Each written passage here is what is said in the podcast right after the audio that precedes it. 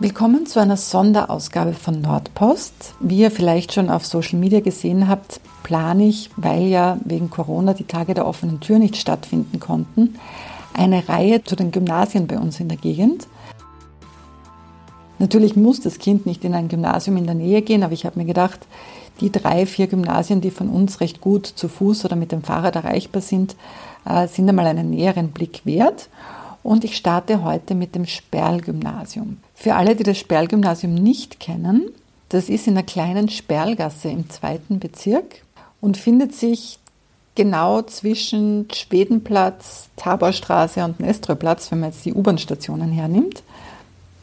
Das heißt, im älteren Teil der Leopoldstadt. Und das große Glück ist, das Sperlgymnasium wurde ja durch einen Erweiterungsbau erneuert, weshalb die Schule jetzt einige Zeit draußen in der Seestadt war, aber seit dem vergangenen Schuljahr oder seit diesem Schuljahr wieder da ist. Das heißt, eure Kinder kommen dann in ein frisch renoviertes, auch erneuertes Haus. Aber das wird euch alles genauer der Jan erzählen.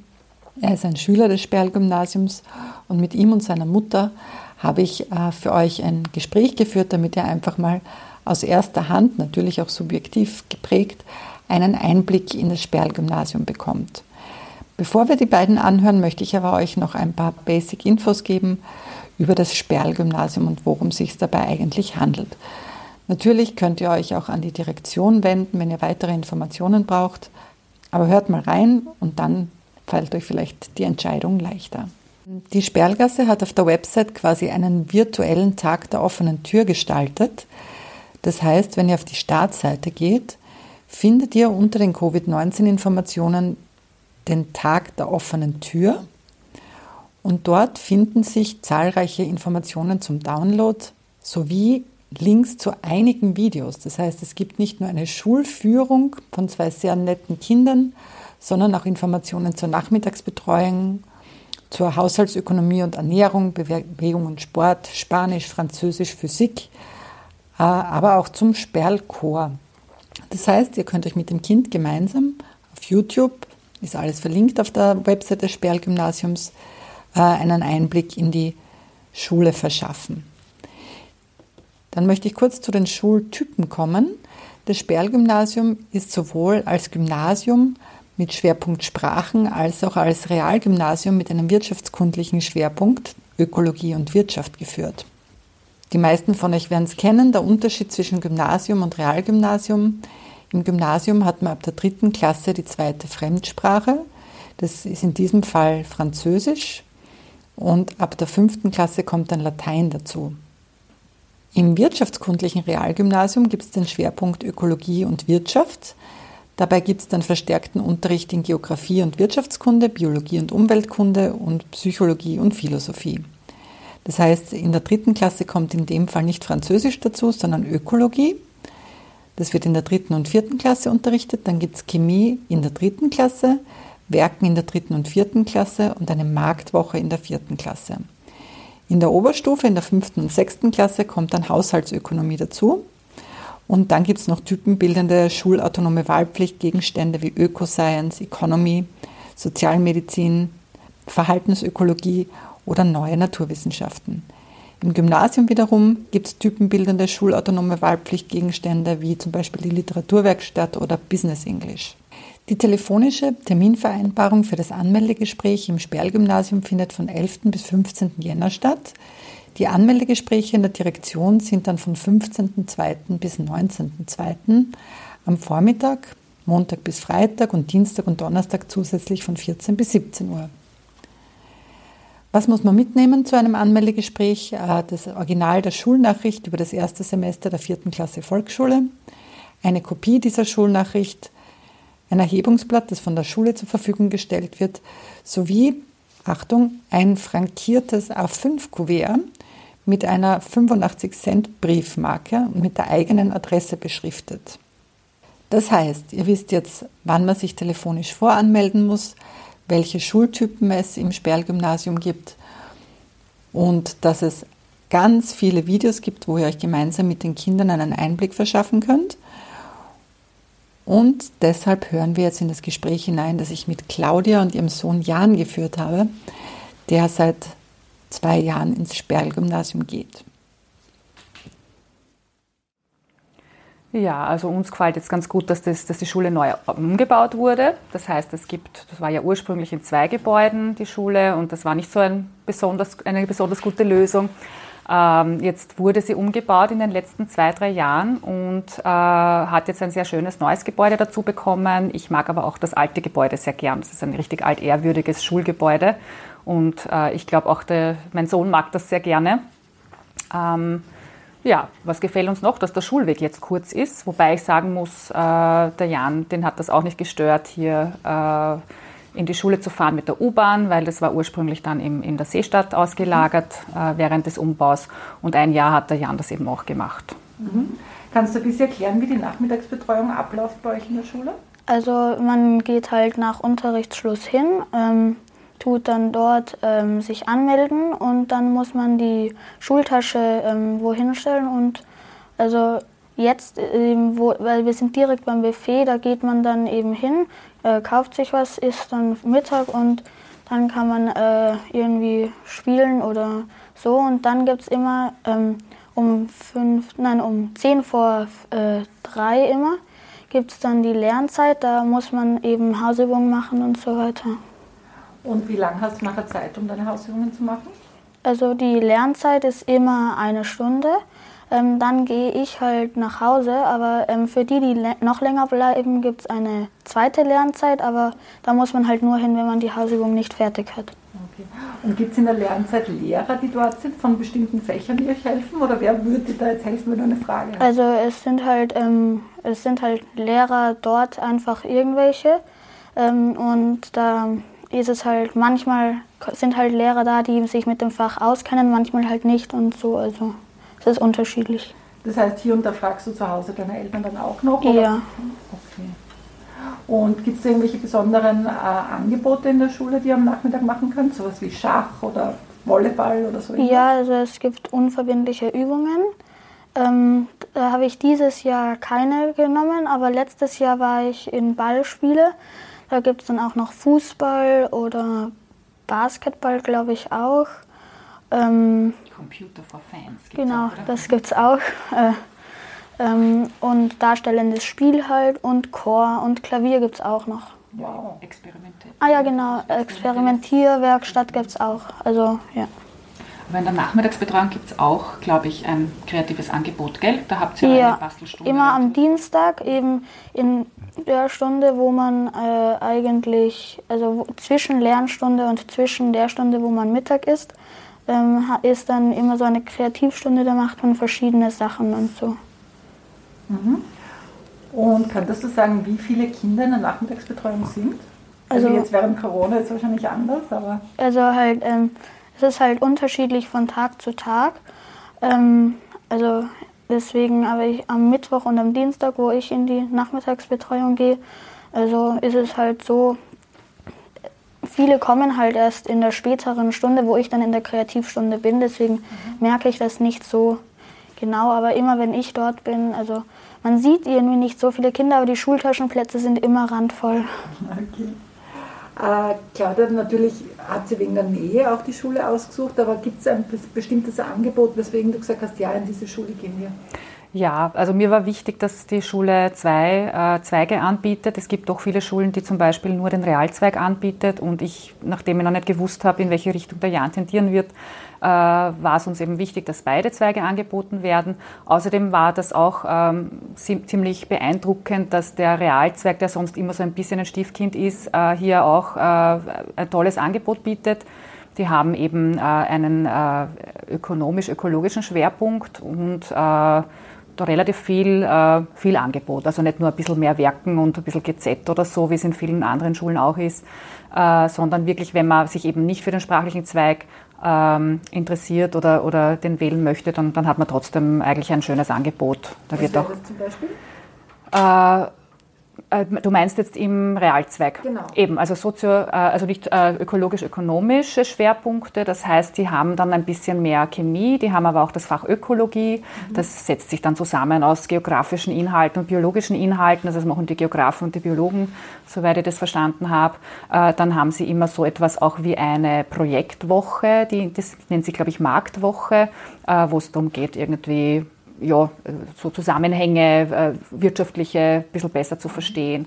Es ist gibt überhaupt sehr viel, also jedes Jahr Angebot, irgendwo hinzufahren. Okay. Wenn nicht gerade Corona ist, ja, ist im Moment ein bisschen schwierig. Aber wenn man jetzt in den Realzweig gehen würde, welche Sprache würde man nachher noch lernen, außer Englisch? Das ist eben dann erst ab der 5. Klasse relevant. Das heißt, ab der 3. Klasse gibt es dann keine Sprache, aber ab der 5. gibt es dann Französisch oder Latein zur Wahl. Ja. Das heißt, es ist nicht nur Englisch? Es ist nicht nur Englisch, aber in der Unterstufe nur Englisch als Fremdsprache.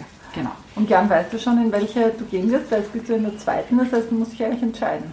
Ja, also ich werde in den sprachlichen Zweig gehen, weil ich interessiere mich für Sprachen und es fällt mir auch jetzt nicht über die Maßen schwer.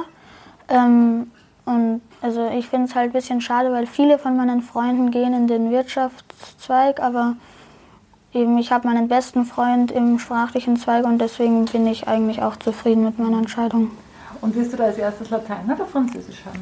Also ich weiß nicht, ob sich noch irgendwas ändert oder so, aber momentan würde ich lieber Französisch haben. Mhm. Aber das kann man grundsätzlich aussuchen und sie baumen die Klassen neu zusammen, die mit Latein anfangen und die mit Französisch anfangen. Genau, das ist halt ein bisschen ein Nachteil in meinen Augen. Eben, er hat es schon erwähnt, das ist halt dann die Trennung ab der 3. Jetzt haben sie sich gerade wunderbar zusammengefunden. Da gibt es halt unterschiedliche Modelle. Manche Schulen lassen es typengemischt und bleiben bis zur 4. zusammen und andere teilen eben ab der 2. Es macht halt einen schöneren Stundenplan, sage ich jetzt einmal, wenn sie die Typentrennung machen. Aber für die Kinder halt jetzt in dem Fall, für den Jan ist es ein Nachteil, weil er sich in der Klasse sehr wohl gefühlt hat.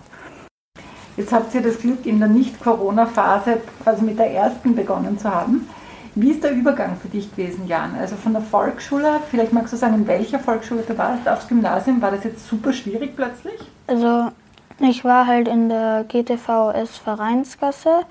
Es ist halt so, eben vom Schulweg war es zumindest im 1. Jahr eine Umstellung, weil ich eben dann doch früher aufstehen musste.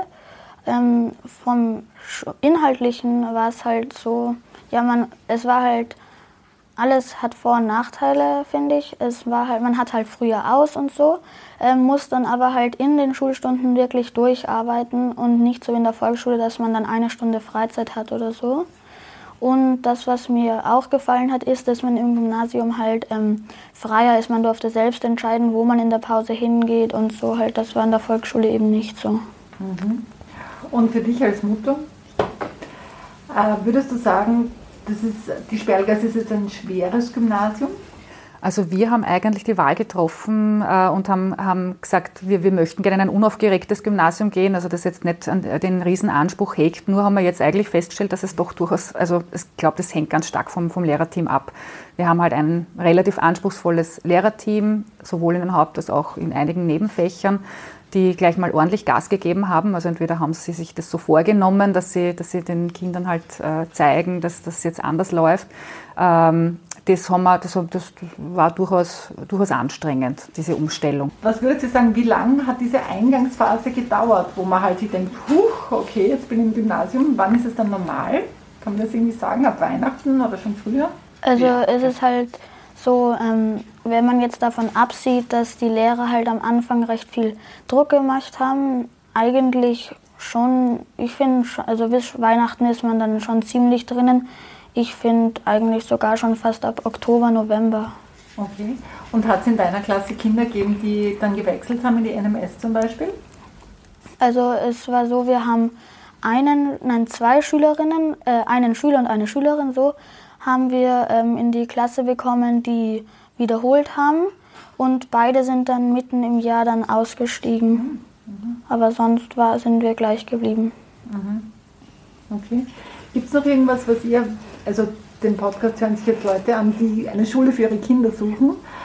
Möchtet ihr irgendwas Besonderes noch sagen über die Sperlgasse, was besonders gut ist, was man vielleicht aber auch bedenken sollte? Also ich glaube, das, was man bedenken sollte, ist, dass man weiß, dass halt das Klassenkollegium sich ab der zweiten ändert. Ich meine, das ist halt das, was uns jetzt sehr stark beschäftigt. Das kann auch ein Vorteil sein, wenn man gesagt hat, man hat sich nicht so wohl gefühlt in der Klasse. Du meinst jetzt ab der dritten? Ab der dritten, genau. Ja, also nach der zweiten, genau. Das ist was man halt im Hinterkopf behalten sollte, wenn einem das stört. Ansonsten finde ich es sehr angenehm. Sie schauen darauf, dass zum Beispiel Freunde in eine Klasse kommen. Das war für uns ein totaler Vorteil.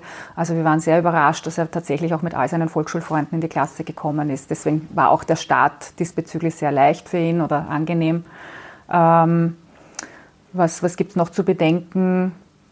Ich glaube, sonst klassische, normale Schule gibt es jetzt nichts, was jetzt großartig anders wäre. Hätte ich jetzt so das Miteinander? Also zwischen Lehrer und Schüler oder wie genau? Unter den Schülern auch. Also unter den Schülern ist es halt so, in der Klasse, zumindest jetzt in meinem Fall, hat's oder klappt es auch immer noch sehr gut.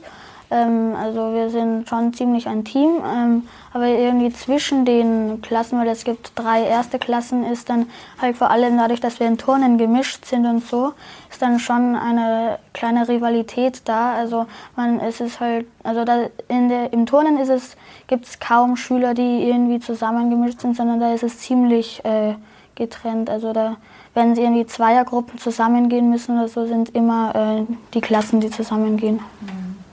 Aber sonst gibt es jetzt nicht, ich frage das nur, weil der Lorenz jetzt, dem ist bewusst worden, dass da 8-Klässler dann plötzlich sein werden und der hat sich ein bisschen gefürchtet vor den Großen, weil die schon fast erwachsen sind. Jetzt, wo du seit mehr als einem Jahr in die Schule gehst, wie ist das so mit den Großen? Ja, also eben im ersten Jahr habe ich mir auch gedacht, dass das irgendwie komisch ist und so, und aus Filmen habe ich halt gedacht, dass dann da irgendwelche Typen sind, die dann Kinder irgendwie jagen oder was auch immer. Aber sonst sie sind eigentlich eh nett, dann die Großen. Und jetzt in der zweiten Klasse ist es halt nochmal was anderes, weil man dann ja selbst auch nicht mehr der Kleinste ist, deswegen. Ihr habt ja da auch eine Partnerklasse, oder? Hat sie die nur in der ersten gehabt? Ja, das ist ja ganz ein nettes Konzept. Eigentlich ist es schon noch unsere Partnerklasse, aber halt in der ersten Klasse war es halt viel mehr. Da haben wir dann auch 2-mal so eine Turnstunde mit ihnen gehabt und einmal so eine Spielestunde oder so. Ein Halloween-Fest haben sie für euch ausgerichtet. Ja, ein Halloween-Fest haben wir mit denen gemacht. Also eine sehr nette Sache. Ja. Aus welcher Stufe waren die? Also letztes Jahr waren die in der 6. Ah. Mhm. Also das finde ich ein ganz nettes Konzept. Dann haben sie auch, also ist tatsächlich auch, also die waren auch auf Wandertag mit ein paar, oder? Wie war das? Ja, nein, ja, doch. Gemeinsam einen Wandertag auch gemacht. Also es ist schon so ein bisschen großer Bruder, große Schwester irgendwie gedacht. Und sie haben auch Peer-Mediation. Also bei Konflikten gibt es dann die Möglichkeit, dass sie sich an Peer-Mediatorinnen und Mediatoren wenden können. Mhm. Das heißt, es sind andere Kinder und nicht irgendwelche Lehrer, sondern du weißt, zu welchem Kind du gehen kannst, wenn du was brauchst. Ja, also Oberstufenklassler. Es sind Oberstufenschüler, also an sich könnte man das schon so machen, aber es ist halt jetzt irgendwie, wir wissen jetzt nicht wirklich, wer Peer-Mediator oder Mediatorin ist, weil es sind einmal in der ersten Klasse sind 2-mal jeweils 2 Mädchen gekommen und haben gesagt, ja, wir sind die Peer-Mediation und so, aber jetzt sonst weiß man jetzt nicht wirklich, zu wem man da hingeht und wer das jetzt genau ist. Das ist auch heuer ein bisschen schwierig, muss man sagen, weil wir seit März eigentlich kein reguläres System gehabt haben. Ne? Irgendwie, ich weiß nicht, ob die da jetzt präsenter wären, aber das ist halt jetzt ein bisschen schwierig. Aber es wird zumindest angeboten. Es wird angeboten, genau, ja. Mhm. Gut. Wollt ihr abschließend noch irgendwas zur Schule sagen oder habt ihr schon alles gesagt? Ja, also mir fällt jetzt, glaube ich, nichts mehr ein. Nicht. Ja. Ich kann nur einen Tipp geben, dass man, es ist jetzt in der Corona-Zeit ein bisschen schwierig, dass man sich das Klima der Schule anschaut. Da ist vielleicht am gescheitesten, wenn man mal an einem frequentierten Tag einfach schaut, wie die Kinder da rauskommen aus der Schule um 2 oder so irgendwie und schauen, wie die drauf sind, ob sie gleich abhauen oder ob sie Freude haben oder ob sie miteinander noch plaudern oder das ist vielleicht noch eine Möglichkeit, wie man ein bisschen das Klima in der Schule auffassen kann oder irgendwie aufschnappen kann, sonst ist das heuer leider ein bisschen schwierig. Ja. Ich danke euch fürs Zuhören. Alle weiteren Infos findet ihr im Internet unter www.sperlgymnasium.at, respektive verlinke ich euch alles in den Shownotes. Wenn ihr euch für weitere Gymnasien interessiert, dann abonniert am besten den Podcast. Dann werdet ihr automatisch benachrichtigt, wenn die nächste Folge erscheint. Dann bis zum nächsten Mal. wo es ums nächste Gymnasium gehen wird. Bis dann. Ciao.